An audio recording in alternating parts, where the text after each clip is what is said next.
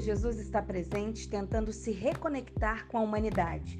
Bem-vindo ao Podcross, o podcast oficial do Ministério Prazer Jesus.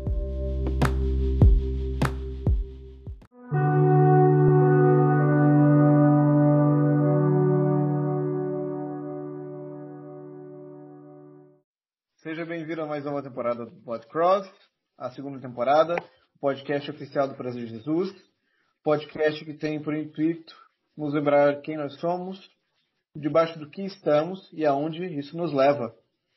Hoje a gente vai falar um papo bacana, um papo legal com um amigo muito, que eu tenho muita estima, muito querido meu. Estudou comigo no, no internato, um internato que vocês não vão conhecer, independente da tradição religiosa de vocês. Mas é, é, é, o nome do internato é IENS. Vocês é podem pesquisar. O IENS, o IENS tem é uma outra religião, pô. Basicamente. É um segmento farisaico da igreja. Exatamente, exatamente. Basicamente isso. Mas eu vou eu introduzo você, é estudante de música na Andrews University, é um virtuose de, de muitos instrumentos. Eu conheço só dois que ele. Aliás, dois não, conheço três instrumentos que ele toca. Canta muito bem e, acima de tudo isso, é um filho amado de Deus e muito meu amigo. Seja muito bem-vindo, Lucas. Muito obrigado, Samuel. Muito obrigado pelo convite. É, Cara, eu tenho uma paixão por podcast. É, eu gosto muito, escuto vários tipos, escuto, podcasts filosóficos, ou podcasts que falam sobre coisas é, boas pra vida, né? Coisas importantes. Mas eu vou ser sincero, também escuto umas entrevistinhas assim, de podcast que é só zoeira. Mas é, é muito gostoso você sentar, às vezes tá no carro dirigindo, ou você tá em casa, tem que lavar louça, coloca o podcast pra ouvir. Então é um, eu agradeço, eu que te agradeço por ter me convidado para participar aqui desse podcast de vocês. Espero que o que eu irei falar agora, né, a partir dessa né, da nossa entrevista, que possa ser alguma, que possa ser útil para alguém, né, que possa fazer diferença na vida de alguém. Pô, eu que te agradeço de ter. Cara, é, é isso, cara. O podcast não só te converte a Jesus Cristo, mas te converte também a ser um ouvinte de podcast. Não só nós de, de todos os podcasts que você puder e quiser consumir. Mas vamos lá. O tema de hoje, gente, não trouxe um estudante de música da Andrews à toa. Ele é. Ele, eu não estou brincando, não é demagogia. Eu estou enchendo a bola dele porque ele realmente entende de música e o tema de hoje é a gente entender um pouquinho sobre música. Eu falando essas coisas, você vai me colocar num. Quatro paredes aqui, aí eu vou lá e passo vergonha, eu quero ver, né? Eu já vou pedir derramamento do Espírito Santo aqui já. Mas a gente vai falar de música. E a, não só a linguagem música na Bíblia, mas principalmente a arte na Bíblia, gente. Porque muitas vezes quando a gente se depara com um texto bíblico, a gente se esquece que é literatura. E isso é basicamente, para mim pelo menos, é o principal atraente, que, tirando Jesus, claro tirando Jesus, o principal atraente do texto bíblico, que é uma linguagem de arte. Mas eu quero primeiro as definições do nosso convidado de o que é música para você.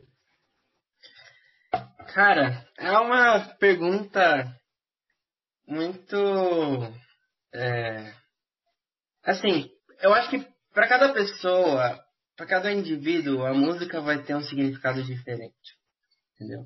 Talvez, se eu falar pra você o que é música pra mim, eu vou te dizer, é meu ganha-pão. pois é. Pra outras pessoas, música é aquilo que relaxa. Ou música é aquilo que você escuta quando você quer ficar, sei lá, quer não estar numa vibe, quer, sei lá, ficar mais de boa, ou você. Não sei, acho que ninguém escuta música pra ficar estressado, né? Mas, por exemplo, você escuta uma música e você tá com raiva, então talvez a música é como se fosse um, tera um terapeuta, um psicólogo, um psicólogo, no caso. É a trilha sonora é... da sua amargura, nesse é. caso. Né? Mas resumindo, se eu for usar no termo técnico, a música ela é a arte expressada através de sons. Tá? É isso, música é isso. Se for usar a definição dicionário. Tá? Mas foi o que eu disse, a música é a relação ser humano com o som, ser humano com a música, é uma coisa mais profunda, entendeu? É, é algo que é muito do indivíduo. E vai. Cada pessoa vai ter sua ideia, enfim, seu pensamento sobre o que é música. Eu já conheci uma, uma pessoas, né, que, que para elas música instrumental não era música. Por exemplo, assim, que a única música é, que valia a pena é a música que tem alguém cantando com alguma letra. Uma música só tocada, por exemplo, é uma trilha sonora. É, descarta tudo que é trilha sonora de filme e os clássicos como Mozart, Beethoven. É. Eu, eu que escutei isso, pra mim foi um, uma heresia. Uma heresia. Mas, é.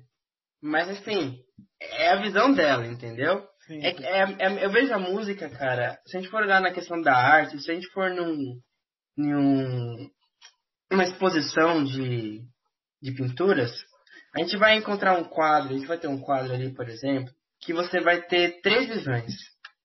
Se você tiver com uma pessoa com você, você vai ter três visões. A visão que o artista quis passar, a visão que você teve e a visão que seu amigo teve. Podem ser três visões diferentes. Mas isso que é o da hora da arte, entendeu? Uhum. Ela, ela meio que treina seu cérebro, ela tipo, meio que faz você sair da sua caixinha. Por isso que fala que música é voado. Pessoal, eu já, eu já li um, um artigo que fala que músico tem dificuldade de concentração e tal, essas coisas, é porque é questão da mente criativa. Música é muito avoado, sempre tá viajando, entendeu? Pensando aqui e tal. Quando a gente escuta, eu acho engraçado que o pessoal fala assim, não, eu vou escutar uma música clássica aqui pra fazer, pra relaxar, eu vou escutar uma música clássica aqui pra fazer a tarefa da, da escola, da faculdade. Eu não consigo. Não tem como.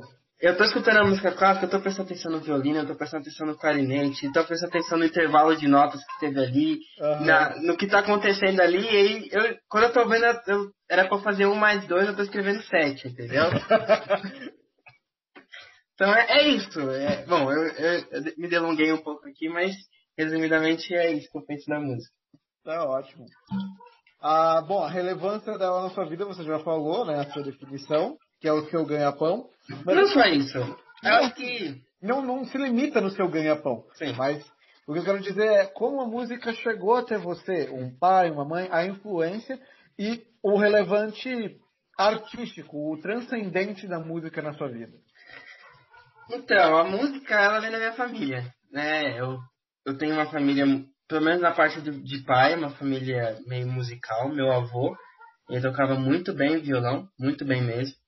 É, é, e, enfim, e ele incentivava meu pai, principalmente. Meu pai, quando era mais novo, tocava violão na época de internato, cantava também. Meu pai sempre foi diretor de música é, na, na igreja que a gente frequentava. Então, por mais que não é o, o trabalho que ele exerce durante a semana, mas sempre aos sábados ele, o departamento que ele, que ele sempre cuidava, sempre ajudava, era o departamento de música. Então eu cresci nesse nicho, entendeu? Eu cresci vendo meu pai regendo coral, meu pai foi diretor de escola de música. Então eu cresci nisso. E quando eu era pequeno, meus pais me colocaram num, numa, é, num conservatório para ter aula de musicalização infantil. Eu com cinco anos comecei a fazer aula de piano. E, e daí começou o meu relacionamento com a música. Mas é engraçado que assim, eu fui olhar pra música, assim, olhar pra música e pensar, poxa, eu posso ser profissional nessa área só depois de uma longa história que não sei se a gente vai tocar nesse assunto agora, é, ou mais pra frente, mas eu- a música só, essa chave é, de ser um hobby, de deixar de ser um hobby para se tornar algo assim, um trabalho, ser algo mais profissional, só depois que eu terminei o ensino médio. Então, eu, eu comecei a estudar música muito cedo, mas é, eu nunca fui muito dedicado, assim, tipo, eu meio que era, eu sentia que eu era obrigado a ir nas aulas de música, tocar piano, então eu nunca fui assim de me aquele músico, que tem músicos que, nossa, desde pequeno sempre estudaram muito, sempre fizeram muita coisa. Eu, eu era músico assim, eu sempre tive muita facilidade com música, e isso me deixou um pouco. é, eu não sei se pode falar essa palavra aqui, no caso, né? É dizer vaga, vagabundo. Pode? Não, posso, fique à vontade. Olha, já falamos coisas piores fora do ar.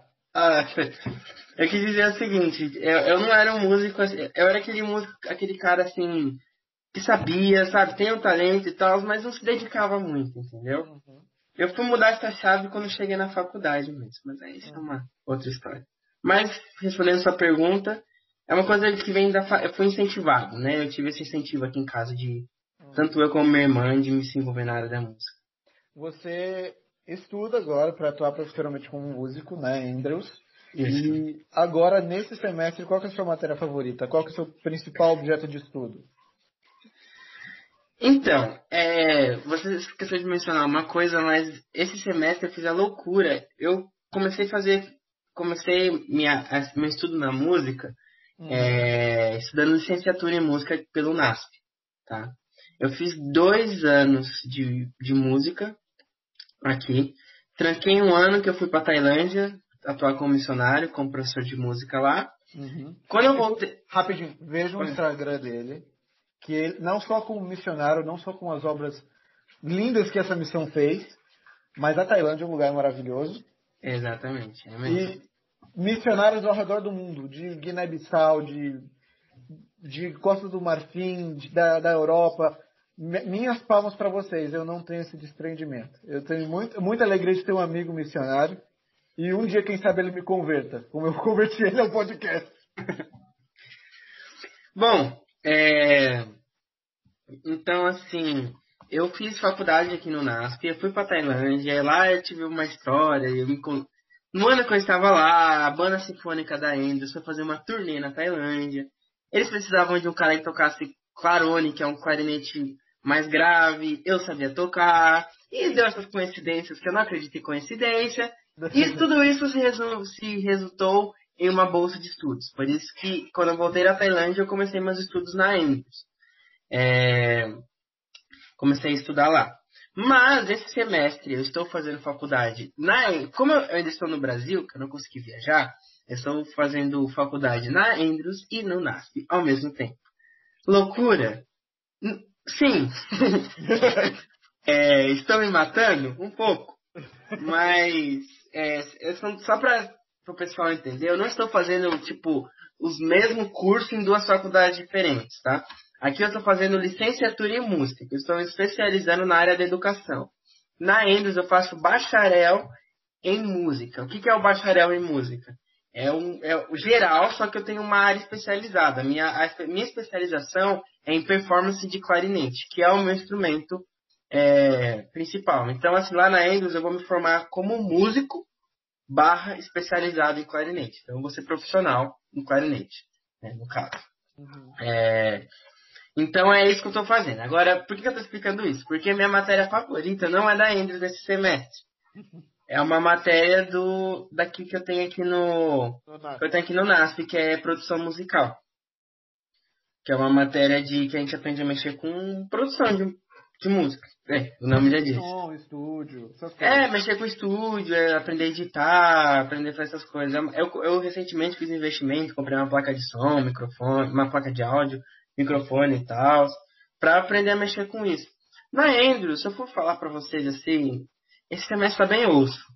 É, eu gosto muito da matéria, eu tenho uma matéria de clarinete todo semestre, né? Que é, as minhas aulas de clarinete não são aulas extras curriculares, né? É uma, é uma matéria normal mesmo. Tal. E, enfim, esse semestre, por mais que eu goste muito do repertório que eu estou estudando, é um repertório muito difícil. Então isso está me dando um pouco de raiva do, das músicas que eu estou tocando. Mas depois que eu apresentar, tudo volta normal e eu volto a gostar das músicas. então agora duas perguntas. Não, porém se emendar em uma só. Se você tem um gênero preferencial, ou que te inspirou mais, juntamente com um artista que te inspirou mais ou também preferencial, que você gosta bastante de ouvir? Não tenho gênero é, favorito. É, eu sou muito eclético. Eu sou muito aleatório. Se você for pegar minha playlist, assim, teve uma vez que eu tinha uma playlist, eu gosto muito de todos os tipos de música, tá? É, em geral. Tem alguns que eu não tenho uma empatia, assim, né? Não tenho. Tem algumas que eu fico, não, cara, não dá pra escutar esse tipo de música, né? Tipo o hino do Corinthians. Tipo o hino do Corinthians. Né? Mano, colocar esse negócio aqui é. Colocar, não. Tem que só, só coisas que prestam, na verdade. Não só, só hino do Palmeiras. Enfim. É... Eu não tenho. Eu acho que todos os estilos musicais você consegue tirar uma coisa ou outra, sabe? Tipo. É, até, até o funk. Eu sei que é uma. É que o problema do funk é a letra, eu acho uma letra assim, a desvalorização da mulher e, e outras coisas que a música, que o funk tem. Mas se você for estudar a história do funk, você vai ver que ele tem muitos aspectos do início da música aqui no Brasil. Entendeu? tipo a, a batida, é, é, enfim, é música popular. E eu acho que tudo faz parte da nossa cultura, entendeu? Uhum. Isso, e eu acho que a gente tem que valorizar a nossa cultura. Eu acho que o brasileiro não valoriza a nossa cultura, entendeu? Uhum. E pessoas de fora olham, eu passei um ano fora e o pessoal olha pro Brasil e fica tipo, cara, Brasil! Também que o pessoal só pensa, assim, pensa coisas boas, mas também só pensa algumas besteiras, que é, que é o que a gente mostra, né? E tal, né? A, a cantora, o cantor mais conhecido, né? A cantora mais conhecida atualmente do Brasil é a Anitta. Uhum. Então, só pra gente ver o nível, né, que, que a gente tá em, em relação a isso. Mas, mas, é, eu, não, eu não tenho um gênero é, favorito, no caso, em relação à música. Tem, eu, sou, eu sou de vibe, entendeu? Uhum. Então, por exemplo, aqui, às vezes eu tô numa vibe de escutar. de escutar um Mozart, de escutar um Weber, entendeu? Às vezes eu tô numa vibe de escutar uns Barões da Pisadinha, entendeu? é, eu acho, e é isso que é o um negócio legal da música, entende? A música, ela, ela te traz vários sentimentos. E, enfim, ela, ela te dá essa possibilidade de você conseguir. Claro que quando você vai aprimorando o seu gosto musical, tem coisa que você não consegue ouvir. Você fica assim. Eu vou dar um exemplo: tem alguns sertanejos que não dá. É pobre, entendeu? Tem algumas músicas, alguns funks, né? Que você escuta assim, você fica tipo, cara, que. Que porcaria de música, entendeu? Assim, porque não não traz uma letra legal, não traz uma. A, a, a questão melódica, a questão harmônica não é legal, não te traz nada, entendeu? É só, às vezes é uma música com duas palavras, que canta a música inteira com as palavras, que uhum. fica na tua cabeça pro resto da vida. A silabagem não é legal, né? Você sabe do que eu tô falando, sim, que eu sei. Exatamente. Então, eu tenho alguns cantores, eu tenho alguns compositores é, que eu admiro, entendeu? Que eu, que eu gosto bastante. Posso citar alguns aqui, como Tom Jobim, por exemplo. É, alguns compositores clássicos, eu gosto muito de Mozart, eu gosto muito de Mendelssohn. É, eu sempre falo o nome desse cara errado, porque o pessoal. Músico tem um negócio assim, tem que falar o nome do jeito que é na língua original. Mas tem o Claude Debussy, que não fala Debussy, fala Debussy. Eu não sei falar, é francês. Mas gosto muito dele também. É, são compositores na área erudita, no caso, né? Sim. É, compositores populares, já falei Tom Jobim, gosto do Caetano Veloso. É... Para você bem sincero, assim, de cantores, eu, eu admiro cantores de áreas diferentes. Eu normalmente estou muito na gringa ultimamente, né? Então, eu gosto muito do black, black gospel, gosto muito, tipo, de Kirk Franklin, por exemplo. Kirk Franklin, eu gosto dele. É... Tem um cara chamado Jonathan McReynolds. Esse é um cara que eu mais tenho escutado ultimamente. É um cantor gospel.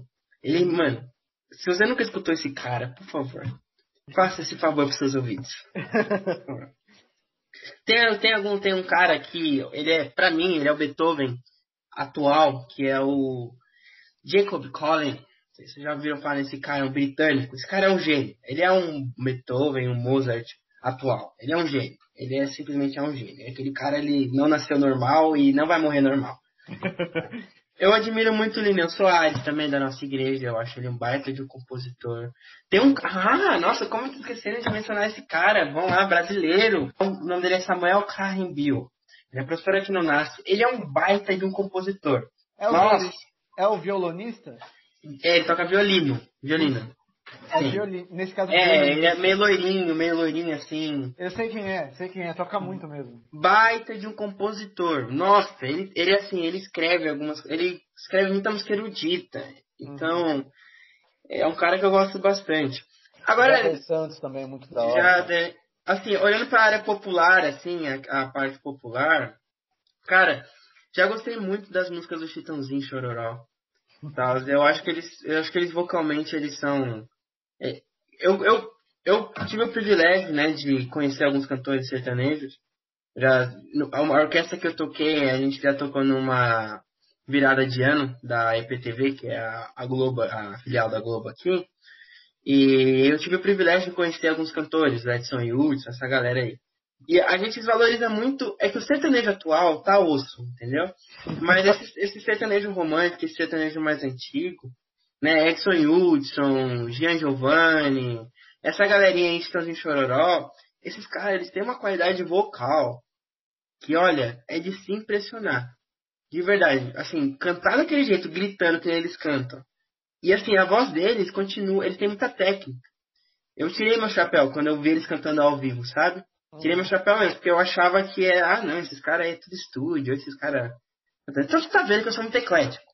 Entendeu? Sim. Eu sou bem aberto em relação a, a isso, tá? A gente foi de Tom Jobim a funk e voltou pra erudita. É, eu não falei que eu gosto de nenhum compositor de funk, tá? Não, não, não. Eu, sei, eu tô querendo dizer, a gente foi. Foram várias janelas abertas. Sim. Fez Spotify. E eu esqueci de mencionar outra coisa, rap, cara. Eu até escrevi um rap, na verdade, um rap de verdade mesmo. Palinha, palinha. Eu, eu posso mandar, posso mandar, posso mandar aqui. Seria da hora. Vou colocar uma batida aqui então. Esse é um rap que eu escrevi, cara, durante a quarentena. Eu tava refletindo muito sobre a situação que a gente vive agora, sabe? Principalmente na igreja. Muitas ideias, né? É uma, é uma luta grande, principalmente entre o tradicionalismo e o liberalismo, sabe? São duas ideias muito diferentes que às vezes a gente faz a gente ficar perdido, a gente fica tipo, cara, e aí? Tá, tem um tradicionalismo que a gente sabe que não é 100% certo. Tem um liberalismo que também não é 100% certo. Uhum. Mas que se situa no meio de tudo isso, entendeu? E o rap fala sobre isso. Deixa, deixa eu focar aqui, ó. Aí, ó. Vamos lá.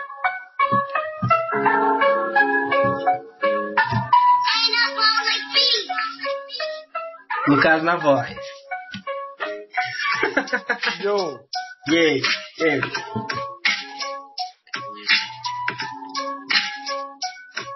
Vamos lá. Que vida é essa? Que a gente só vive com pressa, se idade só aumenta, tudo isso me atormenta. Tudo que eu aprendi, será que estava errado? Toda essa informação, estou ficando bitolado. Errado é errado e o certo é o certo. Mas muitas vezes parece que nada é concreto. Essa informação vem como um borbadeio que me faz pensar no que será que eu creio. Com minha caneta e papel, seguindo a composição, tentando encontrar alguma solução. Palavras cantadas ou até faladas, muitas vezes difíceis de ser interpretadas. Quanto mais conhecimento vou entrando no tormento, me afasto e complico o arrependimento. Fala, fala, fala, nada faz sentido desse jeito, tudo ficará perdido. A única solução é olhar para o céu e pedir para ele vir e rasgar o véu. Está me cegando, me atormentando, me impedindo de crescer e de desenvolver. Procuro encontrar alguma solução, mas cada dia que passa sinto que ela está na sua mão. Termino minha rima, olhando para cima, orando todo dia pela sua paz. E a igreja diz amém, amigo. muito bom, muito bom. Mas, cara, você citou um detalhe, antes de cantar a palhinha que eu pedi, é, a respeito de liberalismo e conservadorismo dentro da tradição cristã. Não é exclusivo da nossa igreja, a gente sabe disso. Tanto que a gente vê em outros movimentos que o Espírito Santo faz, em outras denominações, Sim. que tem um embate crescente a respeito disso. E o problema de ser crescente é que ele geralmente pega o, o membro e puxa para um lado e depois o outro puxa para o outro. Só que o membro fica no meio, a Bíblia está aberta, a gente acaba não indo para frente, que é o que importa. Eu acho que a gente vive num grande problema, que é o seguinte: as pessoas misturam muita cultura com a religião. Tá? As pessoas pegam coisas que a gente acostumou, se acostumou a fazer que você é acostumado a fazer por causa da nossa cultura, por causa da sua cultura. Você fala a cultura tradicional, né? A cultura dentro do, do, do âmbito religioso. Não só isso, é isso, mas assim, a gente age de uma maneira por causa da nossa cultura, certo? Se você for encontrar uma pessoa de um outro país, você vai ver essa pessoa agindo de uma maneira diferente, numa, numa mesma situação, por exemplo. Sim. E eu acho que muitas vezes a gente pega algumas coisas e a gente mistura. A gente tem que. Existem princípios. Princípios. Princípios você não abre mão. Sim. Princípios é uma coisa que você carrega com você, independente de onde você for. Uhum. Existem tradições. Uhum. É totalmente diferente de princípios. Completamente. Certo?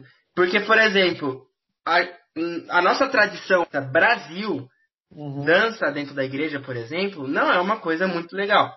Por quê? Vamos olhar para a dança na nossa cultura.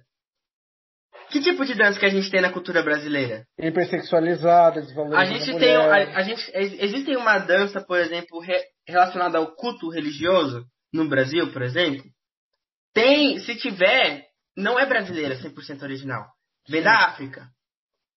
Onde que é muito comum as pessoas dançarem na igreja, por exemplo, terem ali, o- se movimentar e tal? Na África. Por quê? Uhum. Porque eles já têm na cultura deles, eles já têm na cultura deles esse costume de, da dança estar relacionada aos cultos religiosos. Certo? Uhum. Então, assim, só que se você for para a África, você vai chegar lá pros caras e falar assim, ó, vocês estão errados, gente, vocês estão pecando, vocês estão dançando, que isso? É. Que heresia, meu Deus. Você vai fazer isso? Aí a gente entra no outro lado aí, missionário, né? Mas, então eu acho que esse é o maior problema, esse é um grande problema que a gente enfrenta, sabe? É, atualmente na nossa igreja. A gente, a gente, nós aprender, crescemos aprendendo sobre várias regras de como viver, de como é a vida cristã, algumas tradições que eu vou falar pra vocês, Samuel, tipo, não, não, não quer dizer que elas estão erradas, entendeu? Muita coisa que meus pais me ensinaram estão certas. Uhum. Porque, e eles ensinaram a gente, eles nos ensinaram isso porque eles aprenderam dos avós. E é um, isso passa de geração em geração. Mas quando você vai ficando mais velho, você vai, a ideia, a gente cada vez, a, gente, a nossa ideia, a ideia é você cada vez estudar mais. E talvez uma luz que não foi, é, não foi dada para os nossos pais, para os nossos avós, Uhum. vai ser dada pra gente, para nossa geração. Isso é profético. Lógico. Mas talvez uma geração não estava pronta para receber certo tipo de coisa que outra geração vai receber. Uhum. Entendeu? E, e a gente não sabe que luz vai ser essa. A tradição em conluio com o princípio, muitas vezes, me dá uma coisa muito boa que eu não posso usar a liberdade que Cristo me dá como um porrete e derrubar tudo isso porque um irmãozinho está interpretando errado. A gente tem que Exato. orar pelo irmãozinho que está interpretando errado para que a luz venha sobre ele também. Sabe, cara, eu amo esse verso, eu amo esse capítulo, Romanos 14. Esse capítulo da Bíblia, cara, é incrível, tá? Eu acho que ele é um tapa na cara de todo mundo. Não é só de um irmãozinho ou do outro, é de todo mundo. É um tapa na minha cara, um tapa na cara do Samuel e de quem tá ouvindo. Resumidamente, posso falar sobre esse verso? Por favor. Aqui é para a Bíblia, amigo. Fique à vontade. Resumidamente, esse verso ele tá falando o seguinte. Deixa, eu- deixa, deixa, deixa eu abrir que é mais fácil o que a palavra diz do que o que o Lucas vai dizer. Bom, vamos lá. Aqui, ó, Romanos 14. Vamos abrir lá em Romanos 14. Pessoal, quando lê esse verso aqui, só lembra do quer vivamos ou morramos, vamos o Senhor, né? Uhum. Tá, mas tem muita coisa, tem muita coisa, tem muita coisa. Vamos lá. Bom, podemos ler, então? Podemos ler? Por Cara, é favor. que aí tá nesse assunto aqui, eu vou até. é, tem, tem a ver com música também. daqui. Ótimo. Quem tiver em casa e tiver oportunidade, ou na rua, tiver com a Bíblia no telefone, Romanos 14. A voz é tua, Lucas. Vamos lá. Acolhei ao que é débil na fé, não porém para discutir opiniões. Um crê de- que de tudo pode comer, mas o débil come legumes. Quem come não despreze o que não come, e o que não come não julgue o que come, porque Deus o acolheu. Quem és tu que julgas o servo alheio? Para o seu próprio Senhor estar em pé ou cai, mas estará em pé, porque o Senhor é poderoso para o suster. Um faz diferença entre, entre dia e dia, outro julga iguais todos os dias. Cada um tem a opinião bem definida em sua própria mente. Quem distingue entre dia e dia para o Senhor, o faz. E quem come para o Senhor, para o Senhor come, porque dá graças a Deus. E quem não come para o Senhor, não come, e dá graças a Deus. Porque nenhum de nós vive para si mesmo, nem morre para si. Aí a gente tem um contexto aqui, para a gente chegar no verso do Romanos 14, 8. Porque se vivemos para o Senhor, vivemos. Se morremos para o Senhor, morrer, morreremos. Quer vivamos ou morramos, somos o Senhor. Continuando. Foi presencialmente para esse fim que Cristo morreu e ressurgiu. Enfim, passou essa fase. Então a gente já tem aqui um, uma ideia, né, sobre julgamento. Não julga teu irmão, cara. Se teu irmãozinho gosta de fazer certo tipo de coisa, se ele gosta de tal tipo de música, cara, que não julga, entendeu? Porque é você pra julgar o cara. Só que aí a gente entra nessa, nessa, nessa, nessa, nessa discussão agora, né? Que você já coloca na posição assim, é, tá vendo essa galera que julga? Esses liberalistas. É, ou esses tradicionais que ficam julgando os é, liberalistas. Ó, oh, esses caras são os fariseus, entendeu? Vai tudo queimar no fogo. É isso aqui, porque Paulo falou aqui, entendeu? Uhum. Pega assim, ó, quem é você pra julgar o seu irmão, cara? É. Mas aí, o verso continua. O verso continua, né? Nós não julguemos mais uns aos outros, pelo contrário contrário. Tomai o propósito de não pôr de tropeço ou escândalo o vosso irmão. Opa! Uhum. Eu posso fazer o que eu quero, mas eu tenho que tomar cuidado da maneira que eu vou agir com o meu irmão. Continuando.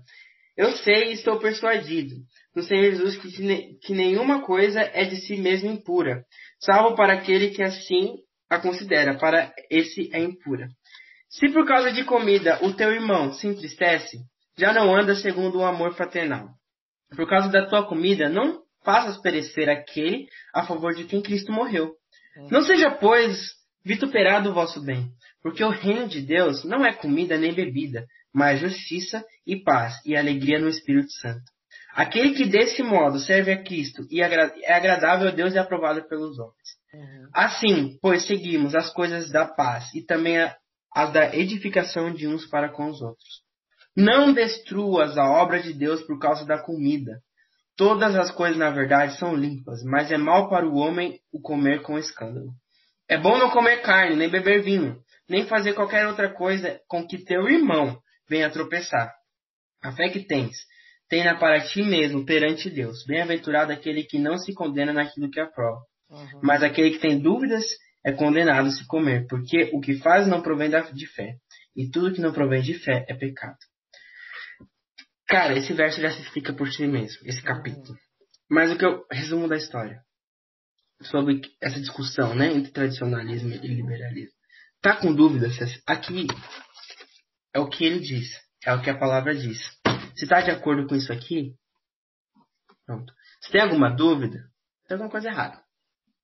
Tá com alguma dúvida, vai estudar, vai ler, uhum. vai pesquisar. Só que aí entra uma coisa a gente começou a falar sobre julgamento, que a gente tem muito esse julgamento. Até a questão da música. Eu sou ministro de música, né, numa igreja. E entra aquela questão: pode bateria? Pode isso? O pessoal gosta de me perguntar isso. O pessoal Percussão, go... carrão. Não, mas que tal autor diz que vai, mas tem que ser no cantinho da igreja, não pode ter o destaque. É, eu, inclusive, eu vou aproveitar isso para emendar uma pergunta. Qual a função da música no culto religioso? Certo. Deixa eu só terminar de usar esse verso aqui, uhum. que aí eu já vou responder essas. É, eu vou responder junto. Uhum. Cara, primeira coisa, eu como ministro de música, o papel da música na igreja, respondendo a sua pergunta, uhum. é aproximar a comunidade de Cristo, como tudo que acontece num culto.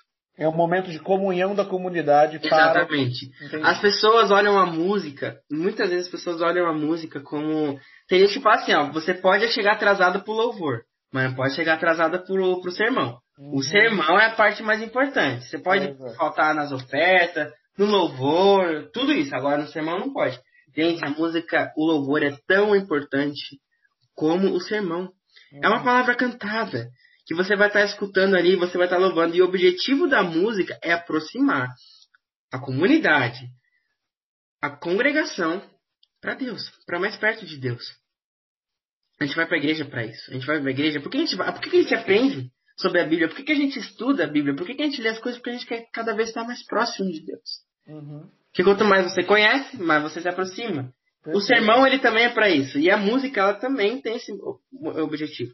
Agora eu, como ministro de música, que acabou de ler Romanos 14, eu vou ser ministro numa igreja tradicional, que eu sei que a maioria dos irmãozinhos ali não gostam de uma bateria né? Vamos lá, 90% da igreja ali não, não gosta do inário ali, quadradão. O que, que o ministro de música tem que fazer nesse, nesse coisa? A gente acabou de ler. Cuidado para não fazer o sermão pecar, o sermão tropeçar. A minha atitude diante dessa situação, eu estaria agindo errado se eu chegasse e falasse assim, cara, vocês estão errados, não tem nada a ver, a bateria pode, eu posso trazer argumentos históricos para falar que pode ter bateria dentro da igreja, que não Verdade. tem problema. Eu posso Verdade. trazer argumentos históricos para isso. Só que será que eu vou estar fazendo o que Jesus queria que eu fizesse? Uhum.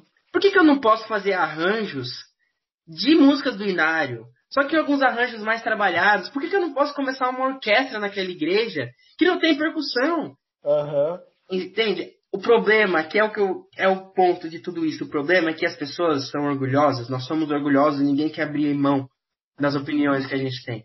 Olha, agora a responsabilidade do Samuel. Digo mais, orgulhosos, e muito. Eu, eu também sou orgulhoso pra caramba, tá, gente? Mas muitas vezes também preguiçosos, não, porque dá trabalho, área é difícil, que não dá pra trabalhar vozes. Dá, gente, dá. Cara, o dá. Inário é incrível. Eu vou ser sincero pra vocês. O Inário, tem uma música ou outra lá, eu vou ser sincero, que eu fico tipo, cara, É, claro. o que você tá, o tá fazendo aqui, entendeu? O último hino- O último hino é uma porção de amém. A gente hoje eu concordo com você. Mas assim, existem músicas maravilhosas do Inário. Uhum. maravilhosas, com uma letra profunda, com uma melodia, com uma construção melódica, harmônica. E assim, só uma coisa, eu ouvi um comentário, é... falando assim, não, que Inário é muito ruim, é antiguado. Gente, gente, cara, se você fizer um arranjo legal, sabe? Você tá, o problema é moderni, o problema é que tá antiguado, moderniza. Faz ali, faz uma, faz uma versão moderna daquela música, coloca banda, é possível. Tudo isso é possível, mas é aquela questão que você falou, força de vontade, você Uhum. querer fazer, entende? Às vezes a pessoa, porque dá trabalho você sentar e ter que, né, pro músico tem que sentar, escrever o arranjo, isso dá trabalho, mas a gente tem que sempre pensar o seguinte, nós como, como músicos, né, um pastor tem um papel tremendo na igreja, né, pastorear as ovelhas Uhum. levar as pessoas. E o ministro de música, ele não tá muito embaixo, não. Se a gente for estudar Êxodo, se a gente for estudar não só Êxodo, desculpa, estudar sobre os levitas, principalmente, os músicos, na época ali, de Moisés, na, na, na, na Idade Antiga, tá, os levitas, eles estudavam quatro anos, né, eles estudavam quatro anos para trabalharem na igreja. E o trabalho deles era música somente. Era isso que eles faziam. Mas eles estudavam quatro anos, entende? Música não é uma coisa que você faz de qualquer jeito na igreja, porque ela tem uma importância tremenda. Tremenda. Não é à toa, sei que muitas pessoas já usaram isso, né? Mas não é à toa. Quem que era o cara responsável por música no céu? Uhum. Você acha que esse cara não, não, você acha que ele não é inteligente aqui na Terra o suficiente de fazer a gente se desvirtuar, entendeu? Uhum. Com a música, ou, ou de atrapalhar isso. E pra, eu vou ser sincero, pra mim, essas discussões, eu já cansei, cara, de ir pra igreja em JA e o irmãozinho ficar falando lá sobre a música do céu. Como que ele sabe a música do céu? Ele já foi pro céu?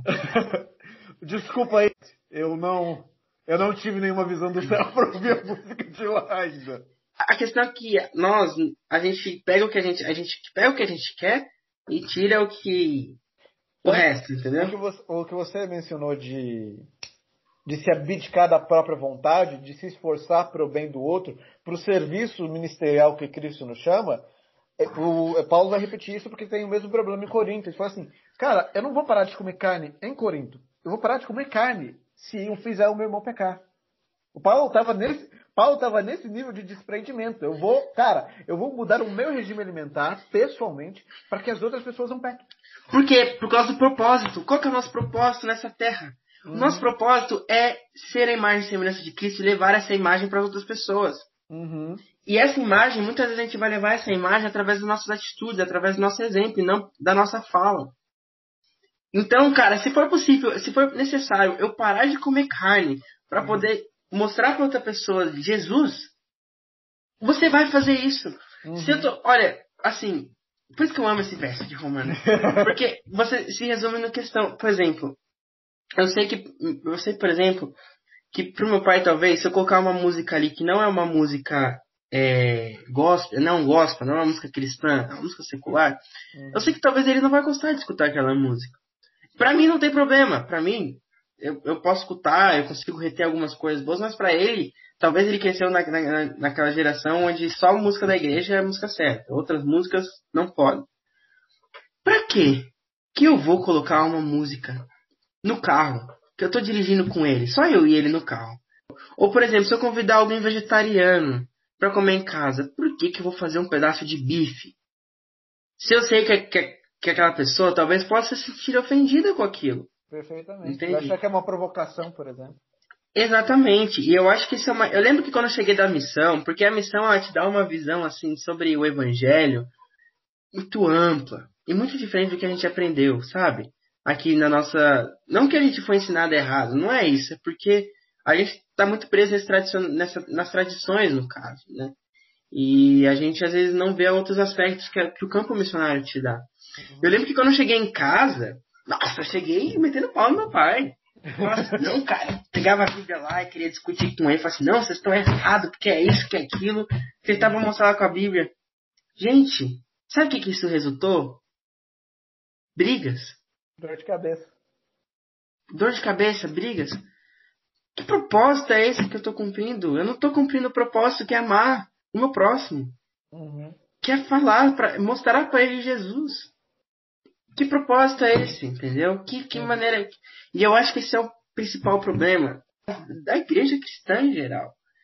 As pessoas, todo mundo vai ter opiniões. E Samuel, você pensa diferente do que eu penso. E eu penso diferente do que você em algumas coisas. Como que a gente vai conviver junto? Como que a gente vai ser um corpo junto? É porque, cara, o propósito tá ali. É isso que eu, que eu quero dizer com isso, entende? Então, assim, a música na igreja não precisa discutir sobre isso, porque existem coisas mais importantes do que que música é certa na igreja, entendeu? A gente tem que se preocupar em como a gente vai alcançar tantas pessoas que estão lá fora, entendeu? Quando a gente está preocupado em saber se minha igreja vai poder ter bateria ou não, tem pessoas lá fora precisando escutar alguma coisa, precisando ouvir falar sobre Jesus. A gente fala tanto sobre a volta de Jesus, mas o que, que a gente faz para isso? Enquanto a gente fica. Pra, enfim, o que, que a gente faz por que, que a gente não senta, não faz um culto? Por que a gente não faz um JA, em vez de falar, fazer um JA sobre ai, porque a bateria, é isso, tal, por que, a gente não faz um JA falando assim, como que a gente vai usar a música para alcançar as pessoas lá fora? Por que a gente não faz um JA sobre isso? Uhum. Entendeu? Entendeu a ideia? É, porque, tipo, foi que a gente conversou, não, pode, não precisamos entrar nesse ponto, mas se a gente for falar sobre ah, instrumento que pode ou não pode, se a gente for seguir ali, realmente, Vamos falar sobre o canto gregoriano. Na Idade Média não podia ter instrumento na igreja, queridos. Uhum. Instrumento era coisa profana. O piano era instrumento de bordel. A conversão não é nem só das pessoas, são conversão de objetos para canalizar ferramentas. As pessoas satanizam, demonizam uhum. instrumentos. Que, cara, se for utilizado para louvar a Deus, eu vou te dizer, ele vai estar sendo usado para louvar a Deus. Uhum. É questão da cultura também. É, é assim, se você for para África, por exemplo, talvez um instrumento que eles usam, porque tá, foi o que eu falei, está muito enraizada a cultura com a religião. Então, se você for na África, talvez o irmãozinho ali não vai conseguir usar um tipo de batuque, porque aquele batuque está relacionado a um ritual, talvez animalista, um ritual espiritista, não sei. E talvez eles não consigam fazer essa ligação, entendeu? Mas, gente, esse argumento de que a bateria ah, ligada ao rock, a guitarra ligada ao rock, quando que a bateria começou a surgir na igreja? Foi ali na década de 80, década de 70, 80, década de 90. O que estava acontecendo nessa época com o que estava acontecendo com heavy metal, com rock naquela época? É óbvio que as pessoas iam achar ruim, porque era um instrumento de rock. Essa, essa, essa, a década de 80, a década de 90, a gente teve o crescimento, né, do heavy metal, do rock, do rock and roll, no caso, né, no mundo. Então, obviamente, a guitarra, o, o, a bateria não ia ser bem vista ali na igreja, porque estava ligado totalmente ao rock. Só que isso é uma coisa, essa discussão de música é uma coisa que está na igreja desde o princípio. Eu li um livro em inglês chamado In Tune with God. Esse é um livro, eu posso, eu esqueci o autor dele aqui, mas ele fala que teve uma conferência no começo da igreja, ali no Novo Testamento, onde eles estavam falando sobre a música uhum. e sobre qual era a música, qual era a melhor música, porque estava tendo muitas influências mundanas. Isso, ali, na época de Pedro, dos apóstolos, dos discípulos. Esse negócio está presente na nossa igreja, ó, Ó, não é de hoje que isso acontece. Uhum. E por que você acha que isso acontece? Eu só tenho pra mim. é Aqui eu já entro na minha opinião, tá? Uhum. Pra mim, cara, quem faz isso é o cara lá, é o Satanás, entendeu? Pra mim, ele, ele causa essas intrigas dentro da igreja, entendeu? Ele causa dentro da música, ele causa essas, essa- enfim, essas intrigas, porque ele sabe o poder que a música tem, entendeu? E aí, enquanto a gente está preocupado discutindo sobre esse tipo de coisa, tem várias pessoas ali que se escutassem talvez uma música ali com uma bateria, mas falando sobre Jesus, ou uma música do Inário que não tem bateria nenhuma, mas talvez escutar, ele escutaria isso, talvez poderia tocar no coração daquela pessoa. Sim. Mas a gente está preocupado em, em satisfazer o nosso ego. Pois é. Então, gente, em suma, esse é um podcast de basicamente 40 minutos, uma hora, que você vai ouvir a respeito de música na narrativa bíblica na igreja, sobre arte na narrativa bíblica na igreja, que pede para você ignorar essas questões completamente, porque vão gerar intriga, e focar no texto bíblico. Adeus, pessoal. Não, tô brincando. Não tem mais coisa pra gravar. Não, mas é, é, é isso mesmo. Mas é, é. isso mesmo. Você quer ter, você quer saber, você quer ficar em paz em relação à música? Mano, pega o texto bíblico, principalmente, Uhum. tá?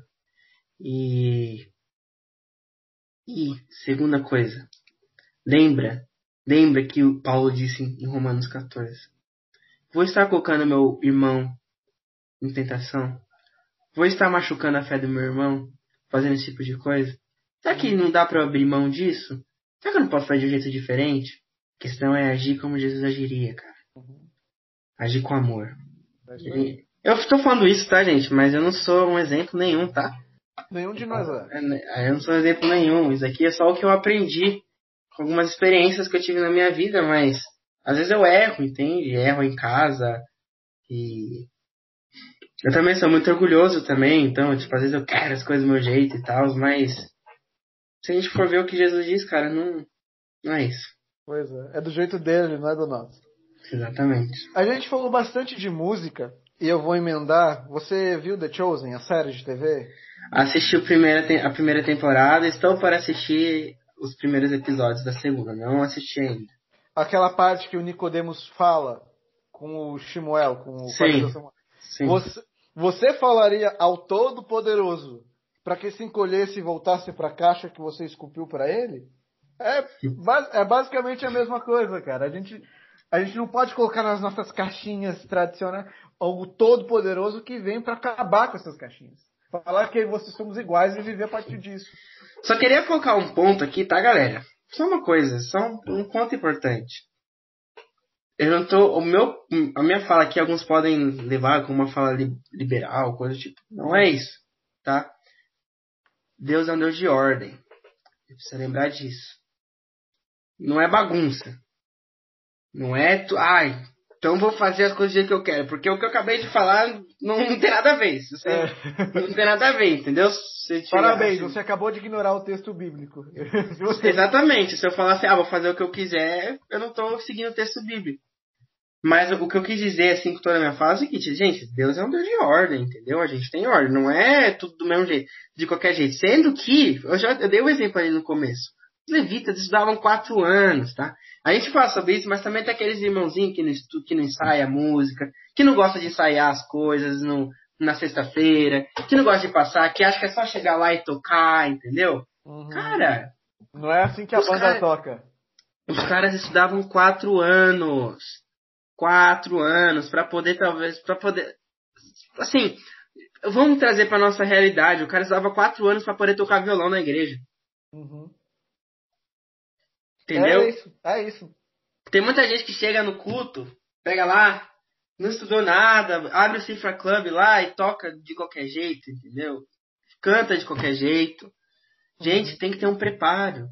Porque música é sério. O pastor não se prepara para pregar? Por que, que a música não pode ser preparada também? Uhum. Entendeu?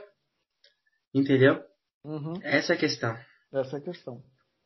Eu trouxe para a roda The Chosen justamente porque eu queria falar de outras linguagens artísticas também, que basicamente aplica a mesma coisa que aplica para música. Uhum. Mas eu queria ver o seu parecer sobre se toda arte é válida para proclamar o evangelho. Por- Que quatro paredes, você gosta, mano. Não, porque assim, é, teatro, cinema, muitas religiões, a nossa inclusive, por um tempo, foi já algo condenatório. Você está na fila do cinema, abre o chão, igual a revolta de Corá, e te engole com ingresso e tudo. Agora, a, a gente está tá tendo uma, uma certa liberdade quanto a isso a respeito, mas não são só pelas produções audiovisuais bíblicas, narrativas bíblicas que têm sido transpostas a isso, mas principalmente porque entendeu que a gente tem, eu pelo menos tenho tido o um entendimento que independente da ferramenta que te leva a Cristo, o importante é você sentar e conhecer Cristo, se debruçar sobre o texto e entender o ser que viveu, morreu e ressuscitou para te salvar. Ponto. Primeiro ponto. Seu propósito com o que você está fazendo. Se eu criar um projeto de futebol aos sábados, onde eu vou nas comunidades, onde eu jogo bola e depois eu faço estudo bíblico, é uma coisa. Uhum. Agora eu vou jogar bola dizendo que, ah, eu vou tô lá pra fazer amizade com meus amigos, mas tô querendo jogar bola mesmo, entendeu? Eu uso isso como desculpa. Uhum. Cara, eu vejo isso como propósito, entendeu? A maneira que você vai utilizar isso. Tipo, eu acho que, por exemplo, dramatização, eu acho incrível. Tem um grupo de dramatização aqui no NASP chamado Dramart, que eles utilizam a dramatização, o teatro, pra pregar para levar a mensagem para as pessoas. Uhum. É muito hipócrita, é muito ruim da minha parte eu chegar e falar assim, gente, vocês estão errados, sabe? Porque eu sei que teve pessoas que vieram para a igreja por causa desse grupo.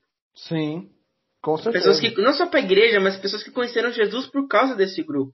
Uhum. Porque talvez é, um irmãozinho indo oferecer estudo bíblico não vai alcançar um tipo de pessoa que talvez um vídeo no YouTube um filme sobre Jesus alcançaria.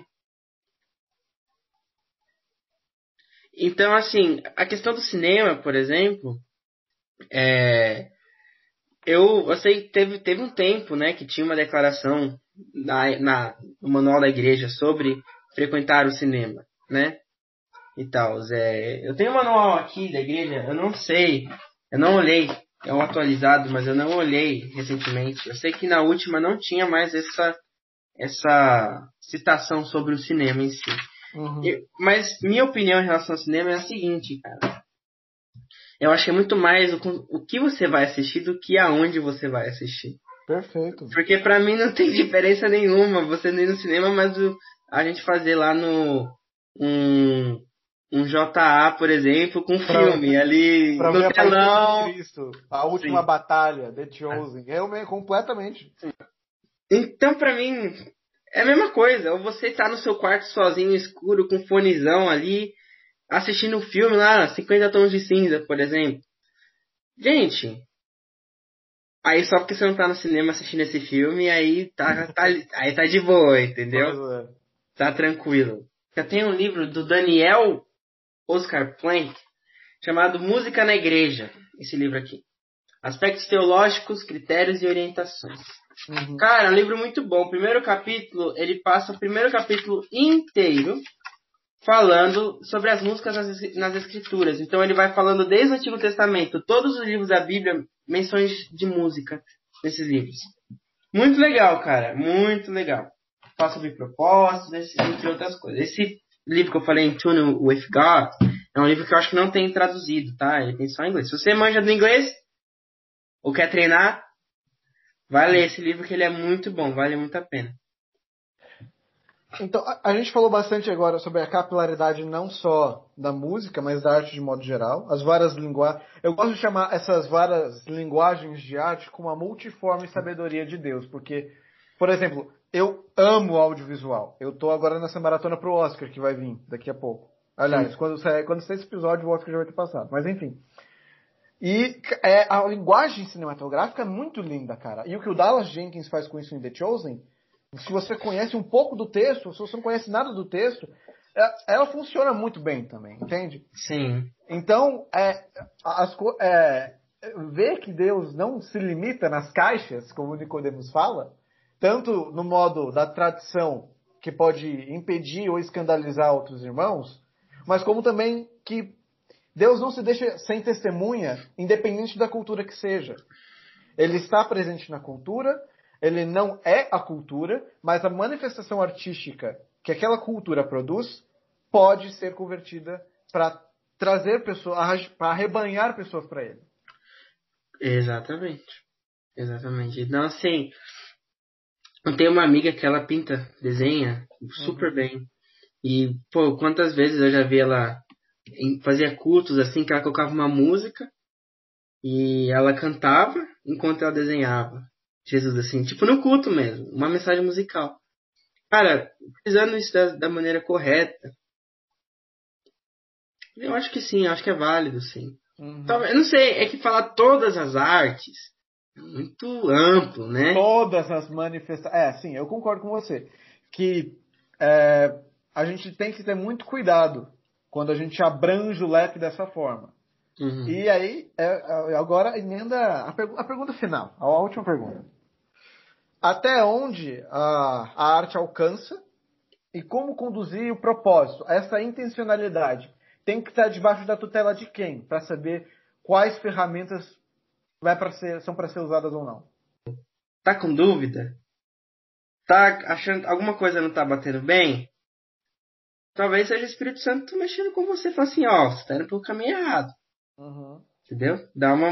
Vamos, tenta fazer de outro jeito, muda de ideia, muda de estratégia, porque isso daí não tá. Não tá muito. O jeito que você tá fazendo não tá muito bem, não. Então, sim, eu acredito que quem dá esse direcionamento pra gente é Deus, é o Espírito Santo, que fala com a gente. E a gente acha que, ah, não fala, fala sim. Fala sim, fala. Ele sempre fala. Uhum. Sempre fala. É que às vezes a gente que não quer escutar e a gente coloca a voz dele dentro de uma caixinha e fecha.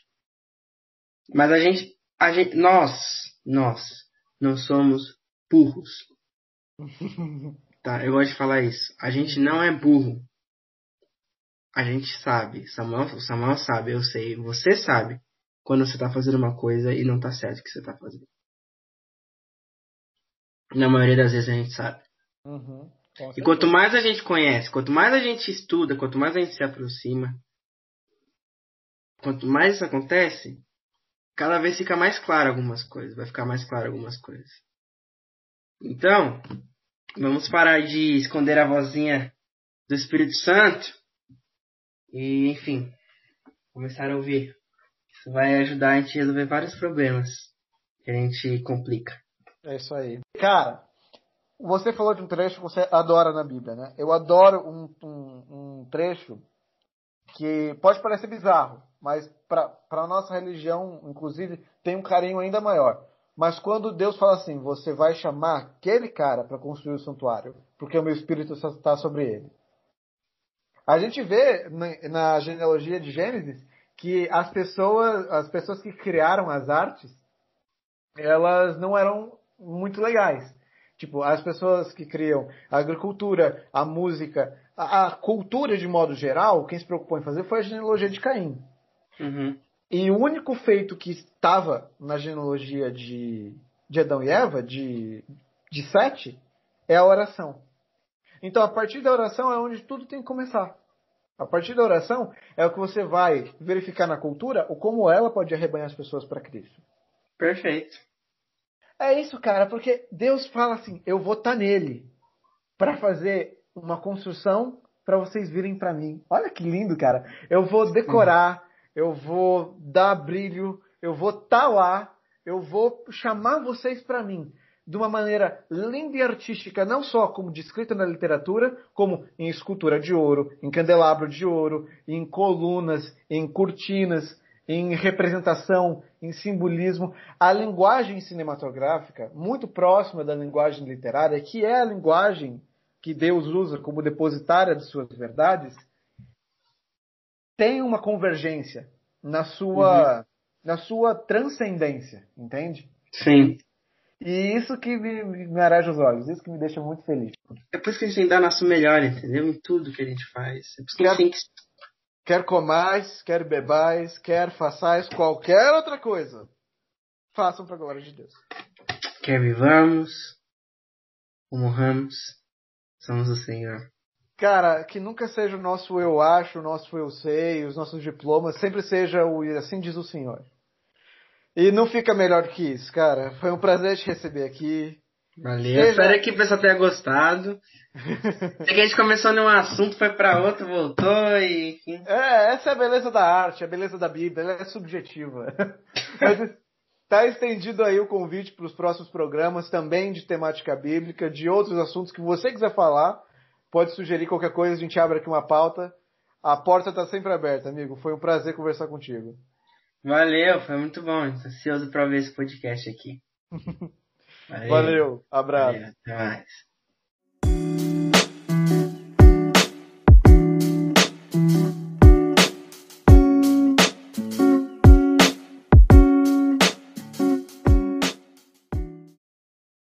A gente precisa amar. E eu te aceito, Samuel, mesmo você sendo corintiano. mesmo você sendo corintiano, eu te aceito. Eu posso te falar a mesma coisa, cara, porque o Wellington, o diretor do Prazer Jesus, é palmeirense. Então. Então eu convivo, eu tolero em amor vocês, cara. tamo junto. Sem mundial, mas tamo junto. Ai, ai, ai.